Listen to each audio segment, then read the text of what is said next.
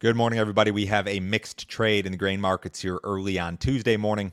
It is 6:30 a.m. Central Time. December corn futures down a quarter cent at 568 and a half. November soybeans up three and a quarter at 1371 and a half. December Chicago wheat down 11 cents at 764. December Kansas City wheat down nine and a half cents at 739 and three quarters.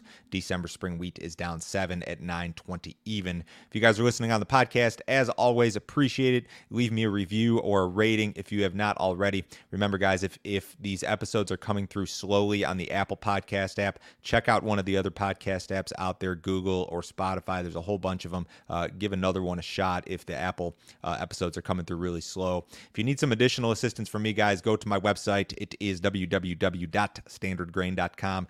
Go to that website, click on Grain Marketing Plan in the upper right hand corner. I offer a really nice subscription service for $49 a month.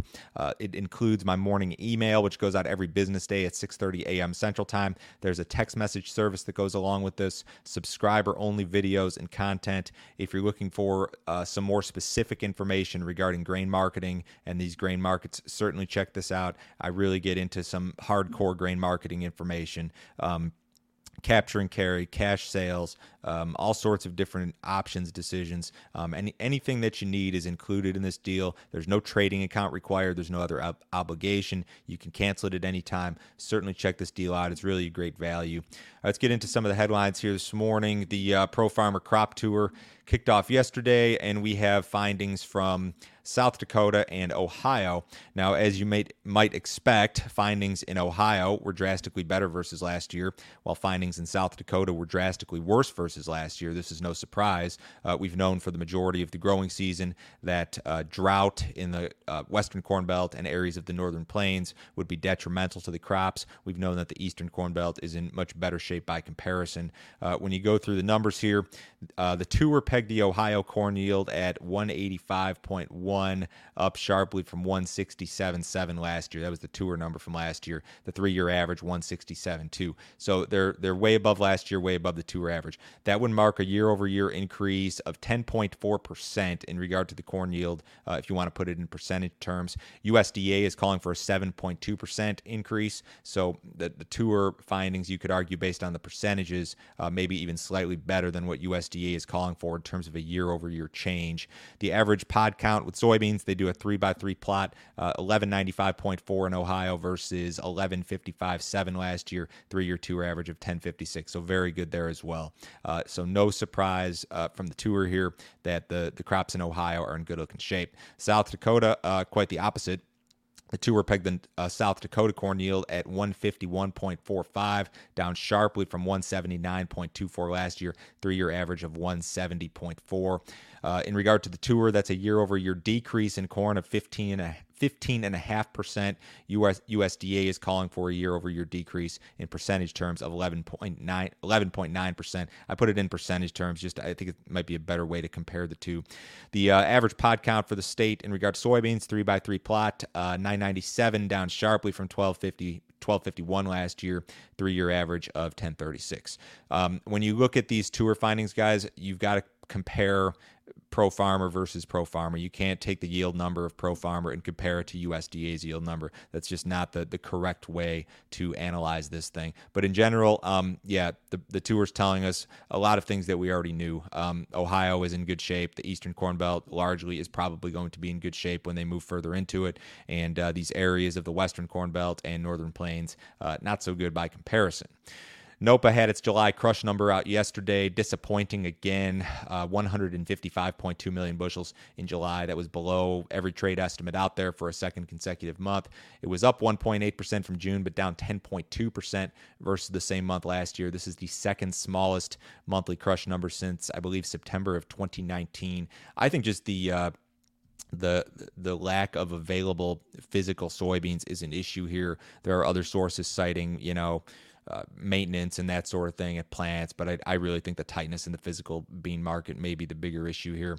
USDA had its crop ratings out yesterday. U.S. corn ratings declined last week. The crop was rated 62% good to excellent nationally in corn, uh, down from 64 last week, 66 on average. The Illinois crop declined by 5% in the good to excellent category after an 11% increase the week prior. So you've got some I guess you could call it volatility in Illinois crop ratings for whatever reason.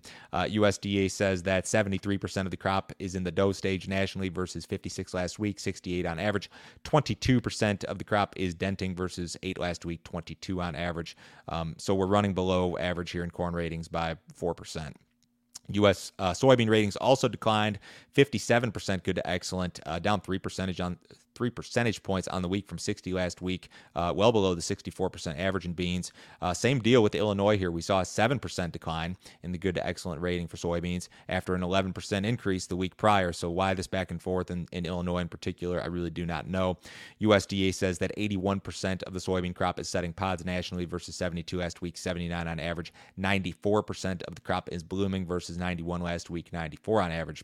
U.S. exporters sold more new crop soybeans yesterday. These aren't enormous enormous sales, but they're adding up 132,000 metric tons to an unknown destination, uh, China, in all likelihood. This marks the eighth consecutive day, day that uh, we've seen a flash sale of soybeans reported to China.